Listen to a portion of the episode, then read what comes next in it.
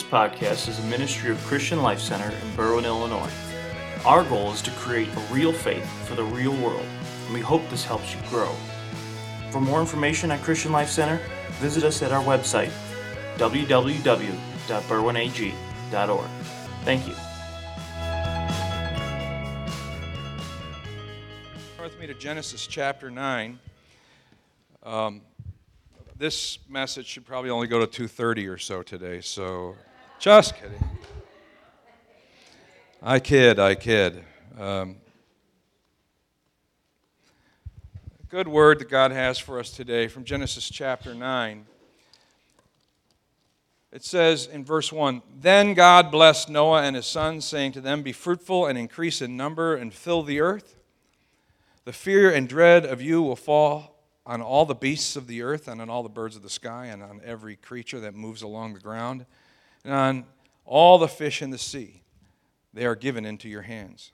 Everything that lives and moves will be food for you. Just as I gave you the green plants, I now give you everything. But you must not eat meat that has its lifeblood still in it.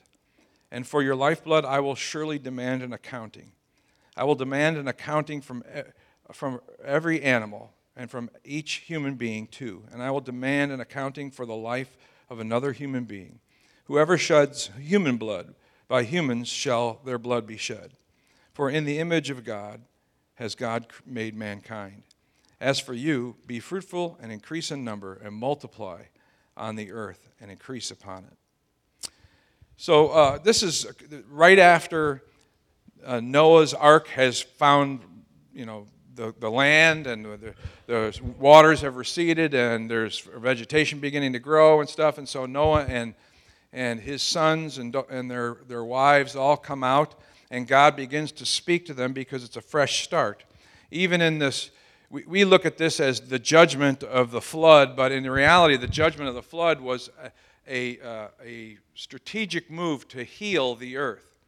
Not too long ago, as you heard somebody testify, I had to go have cancer surgery, and so they went in there. In order to redeem the rest of my body, they had to cut a piece of and do this surgery to remove cancer, or at least the prospect of cancer in my body. In the same way, God sent the flood to wipe out the evil that was on the earth, that violent society that had risen up so much that it became so violent that it turned God's stomach, and then God sent and I look around in the newspapers and stuff, and I wonder how much longer can we go before the next judgment comes upon our world, because it's just so violent. But this came to redeem mankind, and so here we stand on the precipice of this brand new humanity that's going to be launched through the lines of Noah and his sons.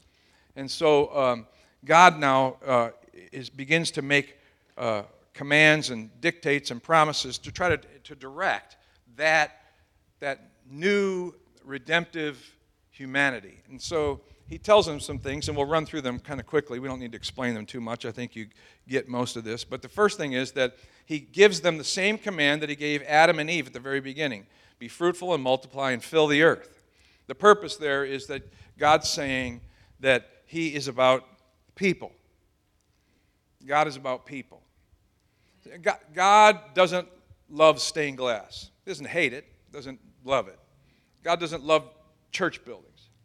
God doesn't love church music. God loves people. Amen. We need to always remember that the purpose of God, I'm going to switch to this thing, right? I got two microphones. I don't know what I'm doing here. There we go. Okay. So the purpose of God is that we recognize that God is about people, and so God says, I want you to have babies, and I want you to create societies, and I want you to live in community with each other, and I want you to be in a tribe, and I want you to connect with people, and I want you to be without people. Now, sometimes we get a little bit weirded out by that, because people cause us the biggest problems, right? Look at your neighbor and say, amen to that, brother. One of the things that's... Because I just came through this recent illness, I have to drink water. So I've decided that I'm going to use this as a commercial. So I encourage you to buy Have a Bean coffee right next door. So the I don't know what I'm advertising next week, but I'm thinking of it. So the idea is that God, in His purpose, wants us to point us right away to the fundamental of what humanity is all about, or what the world is about. The world is about people, and God commands them. And then He defines, He says some interesting things there. He says, that you're more important, basically He says, you're more important than the animals. That's what He says. I'm all for saving the baby seals and saving the baby whales, but I want to save humans. Right? I mean, humans. If you have a choice today, you're going to feed your dog, or you can feed your kid, but you don't have enough food to feed either one, and you have to think about that for more than a second, then you're an idiot. You see, people are worth more than animals. Amen? And God defines that. He puts that into pecking order. I know this doesn't fit in with your vegan philosophy. If you're a vegan here today, I'm sorry. But we probably should review that in light of the biblical theology of this. He says that the people are more important than animals. In fact, so much so that while once this was a very peaceful planet and animals and Adam and Eve and them got all along real good, now coming off the ark, because of the destruction, now the animals will be filled with dread. The birds of the sky, everything will be filled with dread. And the animals will be afraid of you. And so we see that when we go out into the woods. Now, when you live in the city, the animals get used to people. You know, they kind of get used to it. We used to have a staff member, I won't say his name, but we used to have a staff member who was deathly afraid of squirrels. And we have squirrels that are just aggressive on our property. I don't know if they moved here, if they're gang squirrels. I'm not sure what they are. But they will come and eat a peanut right out of your hand. And he was mortified of this phenomena, you know, because they just lose that fear. But in the wild, I mean, even I go over to the Forest Reserve over here on Harlem and 47th, I think it is, and Joliet Road or something like that. Go over there and I sit in there and eat my lunch sometimes, especially in the fall, because the deer are roaming around. They come out and the deer will walk right up to the edge of my truck. And, you know, as a deer hunter, I just think if we could just get them to climb in the back, I could put them down right there in the back of the truck. Why wouldn't it be so much easier to be? But that's not normal. That's absolutely not normal. You know, they lose their fear for you because there's so many of you around here. And they just get used to that. And plus, people out there bring bags of corn and stuff and feed them. And so they think you're a meal ticket to them. And I'm so sick and tired of being used like that. Anyway, so as a human being, the animals are afraid of you. God puts us in the pecking order. Then He says, I give you, where once you only ate vegetables from the garden until Noah, it was a completely vegetarian diet. And although God must have knew we were going to sin because He put canine teeth in our mouth for ripping and tearing meat. And so after they get off the ark, now He says, I give you everything to eat. You can eat meat, and you can eat vegetables, and you can eat both of those.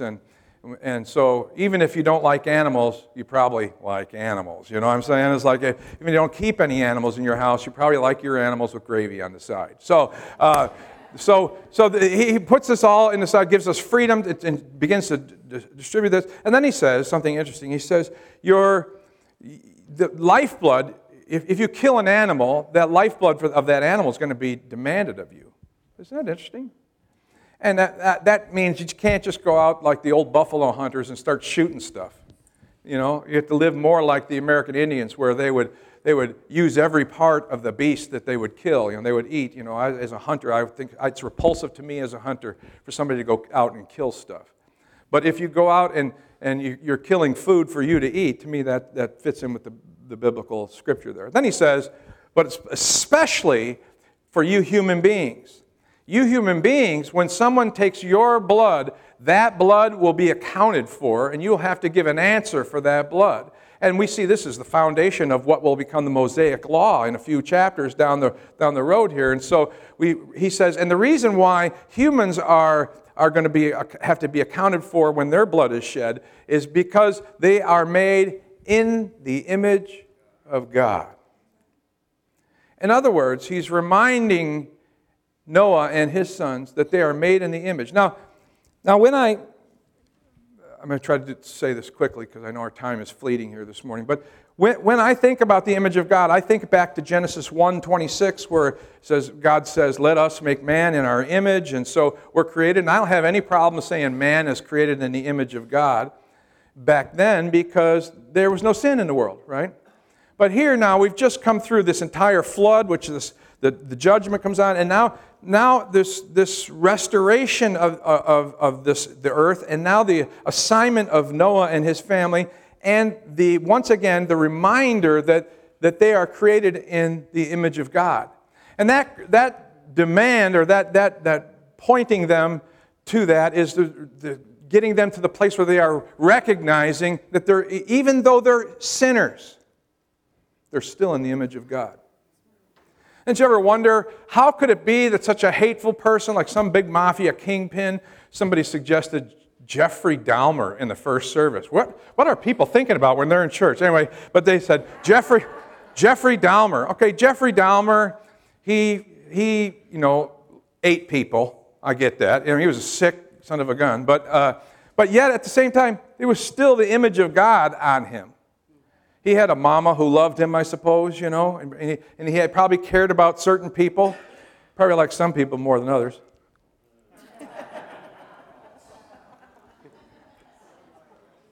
Just let you get that joke. It takes a couple seconds, yeah. But yeah, yummy, yummy. Because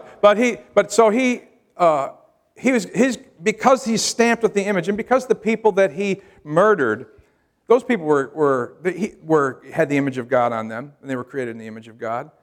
They shared some part of humanity. It's kind of strange, really, if you think about it, that we could do the violence that we do to each other and still retain the image of God. And I might even give to you that the image of God we have is marred somewhat, but not so much that God shrinks at all from saying to Noah and his sons, you are made in the image of God, and you are specifically responsible to me. You represent, when we walk into the woods, we represent the dominator we are the dominator of the earth. We have dominion over the earth. That's what the Bible calls it. And so we walk in that dominion. And so there's a spiritual authority that comes on us when we're made and created because we have the image of God on us. And that got me to thinking, if we still have the image of God, even though we're sinners, even though the mafia kingpin, he still loves his kids and loves his wife. He may be having people whacked, out for the most minute things, but he still has the capacity for love. That's a part of what it is to be in the image of God. And it seems to me that if we really get ourselves to that place, then where we start to understand what the image of God is, we begin to kind of collect the truth, and we begin to see it in ourselves. Let me jump ahead a little bit. Jesus comes to earth, and he says to Philip in John chapter 14, anyone who's seen me has seen the Father.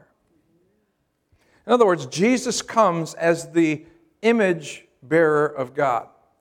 He bears the image of God on him. If you want to know what God is like, you don't know what God is like, then just read the New Testament and see in the Gospels and see what Jesus is like. Jesus was merciful. Jesus was kind. Jesus was loving. Jesus was teaching. Jesus was forgiving. And we see the character of Jesus, and Jesus says, if you've seen that in me, then you know exactly what you can expect from Father God, because I am the perfect representation, or as it says in Hebrews, the exact representation of his being. That's the word used for a character that's stamped on a coin. The exact character of God is revealed in Jesus when we see Jesus. And so Jesus comes as this image bearer on the earth. And he comes with that purpose, and he says, this is what the Father's like. And then I stop and think, how are we to live our life? I jump ahead from the Gospels now and jump into the book of Acts, and we see that even in the book of Acts, that these followers of Jesus eventually have to be pigeonholed and called a specific name. And they could call them everything. I mean, they could call, there's endless choices of things they can call these followers of Jesus, but they determine that they're going to call them one thing, Christian, which means little Christ, which means that these first century Christians so bore the image of their Savior that wherever they went, people said, they're just like Jesus. You ever go by in the summer and you see some fella mowing his grass out there, and then behind him is his little toddler son out there with a little plastic lawnmower, doing exactly, hitching his pants up the same way his dad does, you know, wearing the same kind of ball cap out there, right? Walks and talks just like him. He's the spitting, we say, he's the spitting image of his father.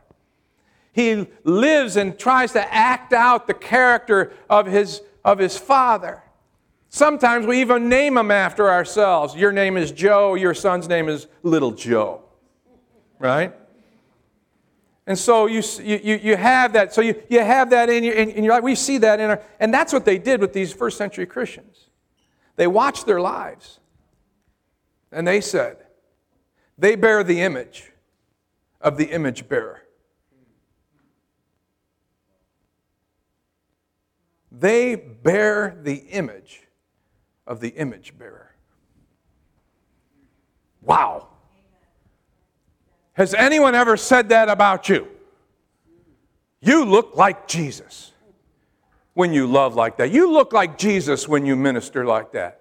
You look like Jesus when you hug the neck of somebody who you don't know but looks like they need a hug. You look like Jesus with your encouraging words. You look like Jesus with the way that you serve. You look like Jesus in the way that you live your life. You look like Jesus the way you walked in this office this morning. You look like Jesus wherever you go. And there's a certain, I mean, that's overwhelming to me. That's overwhelming to me. And as I thought through these processes, I began to realize that God has always wanted mankind to live out and walk out the image of God. That He always designed, you know, God could have said, listen, you guys have screwed it up. I'm going to come down. I'm going to have a flood. I'm going to set up my throne. If you want to do something, come ask my permission, and I'll keep you guys from sinning. That's not what God did. He said, no, you are the representatives of me. Go into the world and start straightening things out. Subdue the earth. Work the ground. Live together in love. Try to work together in harmony. Try to love one another. Boy, reflect that on our world, where our world is today. Reflect on all the hatred and the division and the harshness that we have in our world today.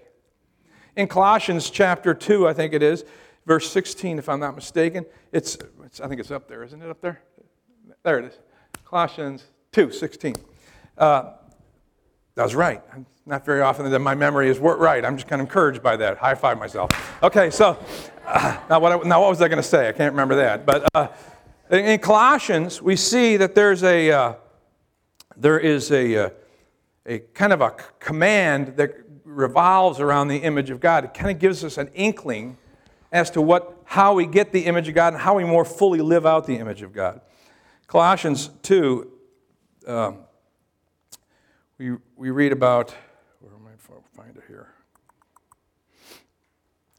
He says, do not lie to each other, since you have taken off your old self with its practices and have put on the new self, which is being renewed in knowledge and in the image of its creator. So he says that the new self is you, the old sinful fleshly self. As you put that off, you put on the new self. The new self is created in the image of God and is being renewed daily in the image of God. And in this case, he's saying, just don't lie to each other. That's a simple thing, right? But it makes complete sense. The God of truth would want His people who are in His image to speak the truth one to another, right? Not always easy, right? Somebody say amen. Amen. Right? Husbands, when your wife said to you this morning, does these pants make my butt look big? You have a choice there. You can go to hell for lying, or Okay, maybe that's not a full-on lie, but you know what I'm saying. It's not easy always to speak the truth. Some truths are uncomfortable. You know, you say to somebody, I think what you're doing is wrong. Well, hey, I don't think that's the way to treat your wife. Hey, that's the wrong thing you're doing there. People don't like that. And to me, recognizing that the image of God is more tweaked in us when I put off the flesh and I embrace this life of the Spirit, this life that the Spirit of God is trying to work in me, this new self that He's created me is the image of God in me. Knowing who Jesus is, the image of God, then I can model my new spiritual self after the Jesus who walked around in the image of God. And He healed, and He spoke, and He loved, and He embraced, and He didn't reject, and He didn't judge, and He, all those things. That's Jesus walking around in the image of God. And then I realize that the assignment for mankind was to represent our Heavenly Father by the way that we live our lives. From the very foundation, from the moment they stepped off the ark, they were supposed to live in a way that reflected. Now, who are they going to even do it with? It was with their family? With their children? Your children desperately need to see the image of God in you. We worry about the hypocrisy and all that they see, but really, if they could just see the image of God in you, they would understand that there is a God who is greater than your ability to reflect their image. Yeah, see, we're always going to be failures in our ability to project the image of God, but if we will just concentrate on representing Jesus wherever we go, then we live out the image of God. And if we walk in the image of God, see, in some sick and twisted way, we want the miracles of God. We want to see the teachings like Jesus did. We want to see the healings like Jesus did, but we don't want to live like Jesus. I would not give my Holy Spirit to some of you the way you live your life. I would not empower you with authority that would probably make your ego and your pride explode. You have to be humble enough to carry the Spirit, don't you? That means you have to die to yourself. You have to get back to the image that God has called you to. Your children need to see that in you. Your coworkers need to see that in you. Your brothers and sisters around you, they need to see the image of God stamped in you.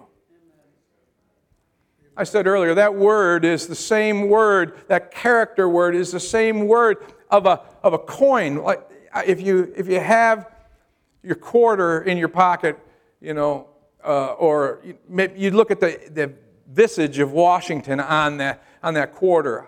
How many dirty, filthy, nasty people have touched that quarter? It's enough to make a germaphobe just flip out, if you think about it, really. And they've rubbed on it, right? And it's been rubbed with other quarters, with other filthy people's hands all over. And rubbed on that quarter, and yet, the character still is strong, right? And they can go hundreds of years of being rubbed the wrong way.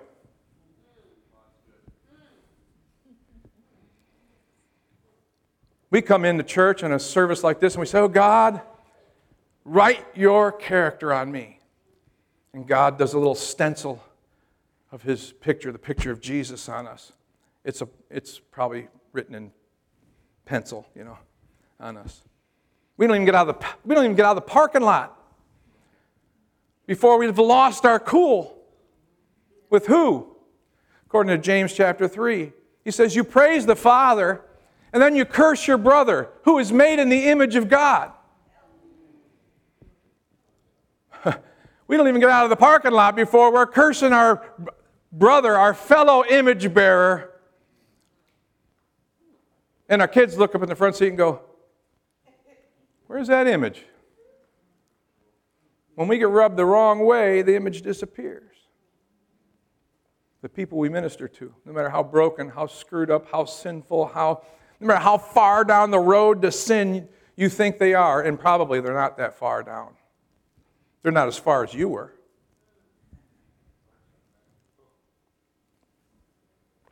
We like to categorize sins in the church. Here's my sin, and here's your sin way down there. Maybe God could save you. I don't know. Is my arm too short to save? That's what God said. Is my arm too short to save? Can't I reach to where that person is? All they have to do is call upon the name of the Lord, and they will be saved. Instead of seeing someone else's sin, can we just look at them and go, image bearer. Image bearer. Not broken, not miserable, not sinner man. Image bearer. See what they have in common with you.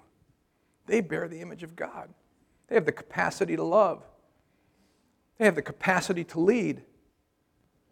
Jesus, when he was asked, he said, we should love the Lord our God with all our heart, mind, soul, and strength, right? It's the greatest commandment, right? This is the capacity. We carry the capacity of the image of God in us. Mind, soul, strength. Before the first service, during practice, we had a weirdo. Is that okay if I call him a weirdo? Accurate description. A weirdo. Weird image bearer. Let's call him that. He was an image bearer, but he was a weirdo. Came in and walked up here, and I was playing the guitar here, and Jess was playing the piano there, and Mark was playing the drums up there, and Ben was standing right there. And at first I thought he was a friend of Mark's. I look back, Mark's like, I don't know who that guy is. And then it became, and he started, he's antsy. And I was like, I said, hi. And he was like, look beyond me. When people look beyond me, I'm worried about that, Right behind me was Jess. All three of the guys that were surrounding Jess came to attention to protect her. Like, oh, no, you're not. Right? Now, it didn't help that he eventually talked to Jess. I was like, do you know? Now, afterwards, we're all looking at her. Do you know this guy? No, he's a weirdo. And I'm like, okay. Thought he was a weirdo, Don't want to be judgmental, but a weirdo is a weirdo. The Bible says that we have the capacity as human beings to love with our strength. Yeah. What I saw there was three guys ready to whoop somebody's behind, to love Jess with their strength, to stand up. When a father stands up for his family, he's loving them with his strength, right? When somebody is thinking creatively and they're trying to problem solve. When I sit with my wife and try to problem solve the things in her business, it's me thinking. I'm trying to love her with my mind.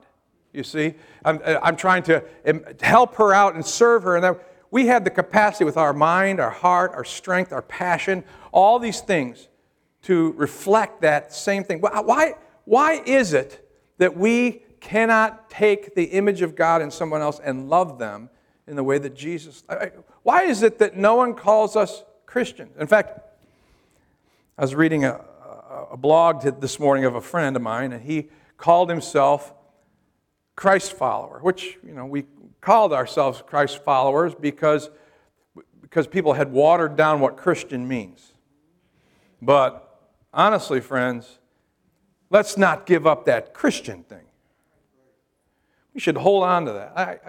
I get mad, certain groups try to take over biblical things, they try to, remember Billy Preston? I was angry with Billy Preston for years because he saying, when I'm with you, I'm born again. I'm like, oh, no, you ain't.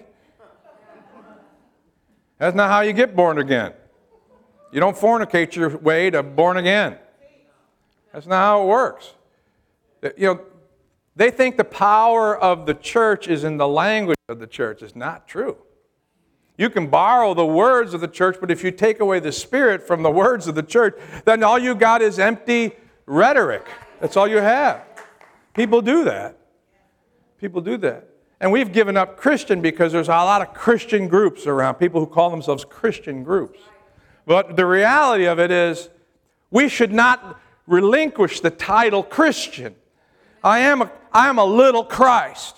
Now, that sounds even a little harsh when I say it out. I mean, a little braggadocio right there, a little bit like pride. I'm a little Christ. We don't like to say that. You know why? Because we have to live up to it. A friend of mine said to me earlier this week, he said, or maybe it was last week, I don't remember which, he said, "Oh, so what are you doing now that you don't have cancer?" I'm like, well, I'm eating breakfast, lunch, and dinner. I'm enjoying myself. I said, you know what I'm doing? I'm trying to live up to the vows I made to God when I did have, just a little note to you, when you get cancer, you make vows to God, right? You say, I'll be a nun, whatever you say, all the things you promises you make. And then you get healed, then you say, okay, about that nun thing, God, obviously that can't happen. I made some vows. One of those vows is to honor people around me and to be loving. Because one of the things I saw is that there is so much hurt, so much need, so much brokenness in this world. Other image bearers are going through hell on this earth. And we're so busy trying to get to church that we forget we are the church. We're so busy. We need to rekindle the image of God on the inside of us. God can say at a time that's more violent than it is now. How do you know that? Because God hasn't destroyed us yet. But He destroyed them because the earth was so violent. So in that, God can still look at those people and say, image bearers. When we live our life, are we living as image bearers? Are we looking at other people as though they're image bearers? This is something that God has put, it's all through the Scripture. It reminds us over and over again that we need to see people as bearers of the image of God. I know it's kind of a simple thing, but it's the hardest thing you'll ever do. Hardest simple thing you'll ever do. It's to be loving and to be kind and to be merciful and not so judgmental and to not gossip and all the things that, to be Jesus, to be a little Christ. On the other hand, think about what the world would be like if the church was really like that. If the world told us, you're just like Jesus, like they did in the New Testament. Let's pray together. Father, thank you for imprinting us with the image of God. Thank you, Lord, for standing. Thanks for listening to today's message. We hope you were blessed by it. If there's anything that we can do to help you further your relationship with God, we would love to be a part of it. You can contact us through our website, www.berwynag.org. Thank you, and God bless.